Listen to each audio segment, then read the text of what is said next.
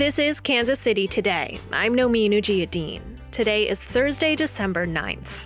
Coming up, community violence can lead to lasting trauma for teenagers. Now, some Kansas City high school students are learning new ways to manage emotions and steer clear of conflict. You got to learn how to put your pride to the side. You got to be able to, you know, maneuver around the snake pit for real, for real. You got to be able to not get bit. We'll hear more about the push for restorative justice in Kansas City schools. But first, some headlines. President Joe Biden was in Kansas City yesterday promoting his new federal infrastructure plan. Speaking at the Area Transport Authority, he praised the city for planning to switch to more electric buses. Sustainability and clean energy are a focus of his plan. It replacing buses that are past their useful life, switching from diesel to electric, getting more people where they're trying to go more safely, faster, cleaner, like what you're doing here. Biden also said improving the passenger rail system is a priority. He said taking a train from Kansas City to St. Louis shouldn't take longer than driving. A spike in COVID 19 cases, especially among children, has Kansas City doctors concerned. KCUR's Beck Shackelford Wanganga has more. Children's Mercy Director of Infectious Diseases Angela Myers says there's been a drastic uptick in cases and hospitalizations among children. According to Myers, the positivity rate of children tested for COVID was 17% last week, compared to approximately 10% the week before. She attributes the increase to holiday gatherings and a decline in mask wearing. Myers says schools with a mask mandate have significantly lower COVID infections than schools where masks are optional. Others have chosen to go a different route and are making it, you know, voluntary, in which case we're going to see more infections spread. Myers says the best way to avoid serious infection of both COVID and the flu is to wear masks in schools and public and to get vaccinated against both viruses. Currently, the Omicron variant of the coronavirus has not been found in Kansas. The only known Missouri case of the variant is in St. Louis.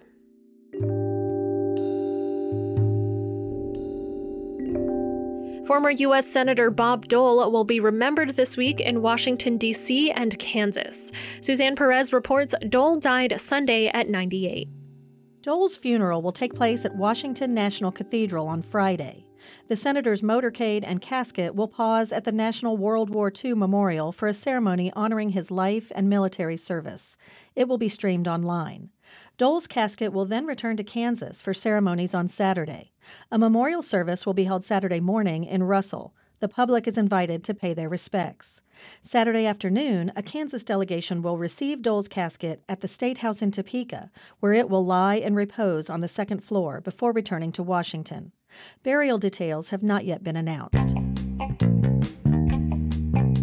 A group of Johnson County students ditched their classrooms yesterday to feed those in need this holiday season. Culinary students from the Shawnee Mission School District spent the morning preparing 1,000 meals out of their student run restaurant, the Broadmoor Bistro. Matt Ziegenhorn teaches entrepreneurial leadership at the district. He says the event lets students see how food brings people together. And that's what we try and instill into our students as well that food makes people happy, right? But it's also a very key ingredient to uh, the sustainability of our lives. The effort also kicked off a pilot program called Kids Feeding Kids, led by local nonprofit Pete's Garden. Yesterday's meals will be distributed to 250 families across the district. Coming up, how one Kansas City school district is helping its students deal with the trauma of gun violence. I'm Nomin Ujiyediin. This is Kansas City Today. At UMB Private Wealth Management, a division of UMB Bank, UMB always puts your interests first. UMB's registered advisors are fiduciaries, so that means they are legally and ethically required to only recommend investments that are the best fit for your individual circumstances. UMB provides one on one guidance to help you make savvy financial choices on your wealth building journey. Tap into high touch financial planning services so you can earn, grow, and create the life you want. Learn more at umb.com slash wealth hyphen management. Hey, this is Byron Love, and if you enjoy Kansas City today and you haven't donated to KCUR, now is a great time to do that. head to kcur.org/support. If you do it now on New Member Day, you can get a new pair of KCUR socks and a tote bag for just $12.50 a month. Find the link in the description. And thanks for supporting Kansas City Today.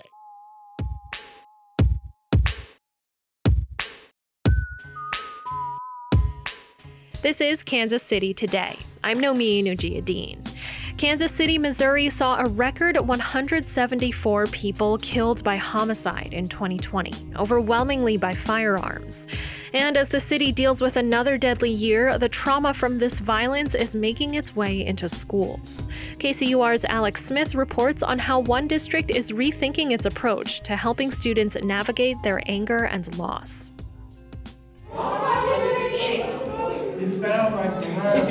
It's lunchtime at Success Academy in Kansas City, and students joke with Principal Robert Lee between bites of chicken sandwiches.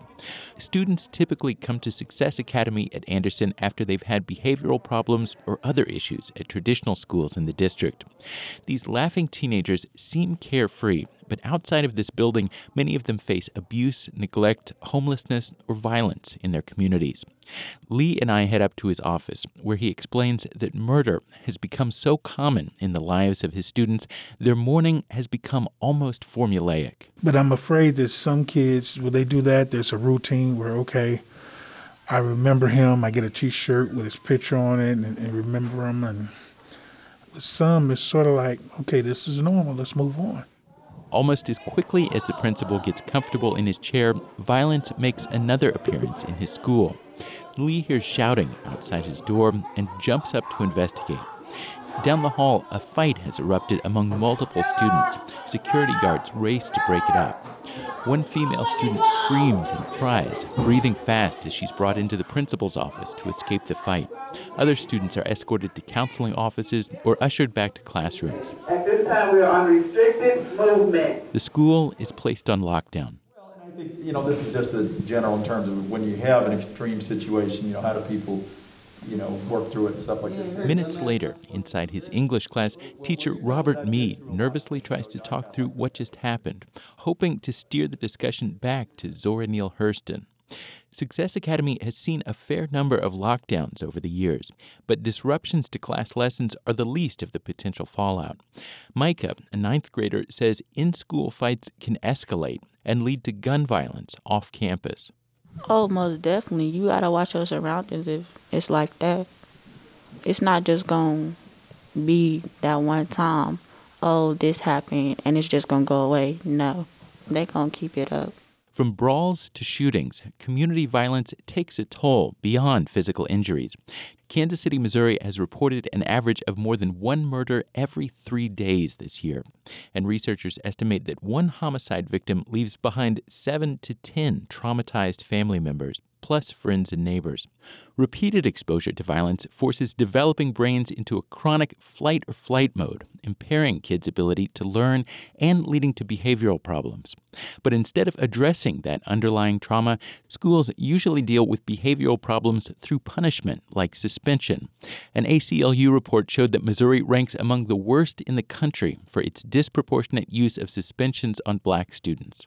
According to Senior Restorative Justice Coordinator Sarah Eblin, Kansas City Public Schools took this punitive approach for decades, but that just vilified students whose behavior suggested they needed help. Our code of conduct had the word threat or threatening in it to describe students 17 times. So we are already creating a self fulfilling prophecy for students. We're calling them a threat. More recently, KCPS has been teaching students to regulate emotions like anger and anxiety. And in 2017, the district launched a restorative justice conflict mediation process. It's influenced by the idea of dignity, described by Harvard psychologist Donna Hicks, who says that violence hurts the self worth of both the victim and the perpetrator. And this cycle is perpetuated by an urge to retaliate after feeling shamed or humiliated. In a pilot project at Southeast High School, instead of punishment, students who were involved in conflicts were given the option to sit down with a mediator and other students or teachers. They would talk through the issue together and plot a more constructive resolution. Two years after restorative justice began at Southeast, suspensions dropped by almost 40 percent. This year, KCPS took the additional steps of revising its code of conduct to reduce suspensions and expanding restorative justice programs to more schools. However, that complex mediation strategy is a tougher sell when students struggle just to feel safe. At Success Academy, restorative justice has gotten mixed reviews, even among students who realize they could use the help. It's hard for me to let go of anger. That's Mariah, who's in 10th grade. KCUR is only using the first names of students in this piece to protect their privacy. This semester, many fights among female students have started or escalated on social media platforms like Instagram, Facebook, or Snapchat before winding up at school. When she entered into a mediation with another student, Mariah says it ended within five minutes. She wanted to do it. We both wanted to do it, but I was angry at the time and said some things that I should never said. Fights among male students have decreased, according to Sertain. He's a laid back junior. He credits restorative justice for improving relationships among students. Sertain is now training to be a student organizer for the program. He wants to help his classmates learn to steer clear from the pull of fights. You got to learn how to put your pride to the side. You got to be able to, you know, maneuver around the snake pit for real, for real. You got to be able to not get bit. Principal Lee says right now is the hardest time he's seen for students in his 30 year career, and it's putting the restorative justice program to the test. Along with the high rates of violence, students are dealing with health and economic hardship related to the COVID pandemic, and like teenagers across the nation, struggling with their mental health as a result. Students, staff, building, we are still on restricted movement. We are still on restricted movement. Following the fight at Anderson, the building remained on lockdown for the rest of the day.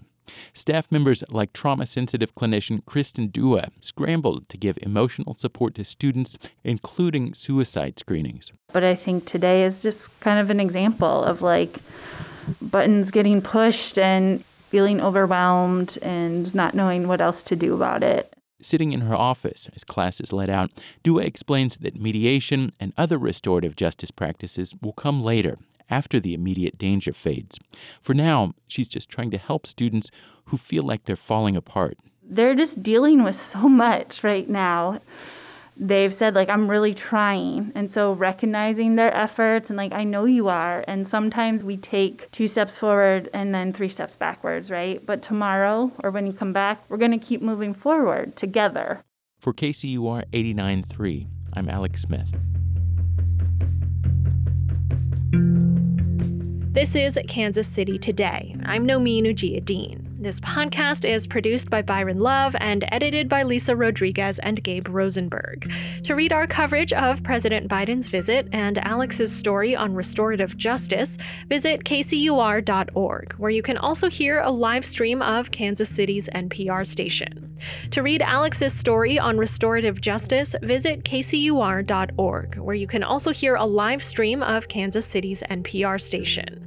If you like our show, we want to hear from you. Please write write us a review on your favorite podcast app or leave us a voicemail at 816 235 8930. Tomorrow, we'll hear what might be next for a troubled federal prison in northeast Kansas.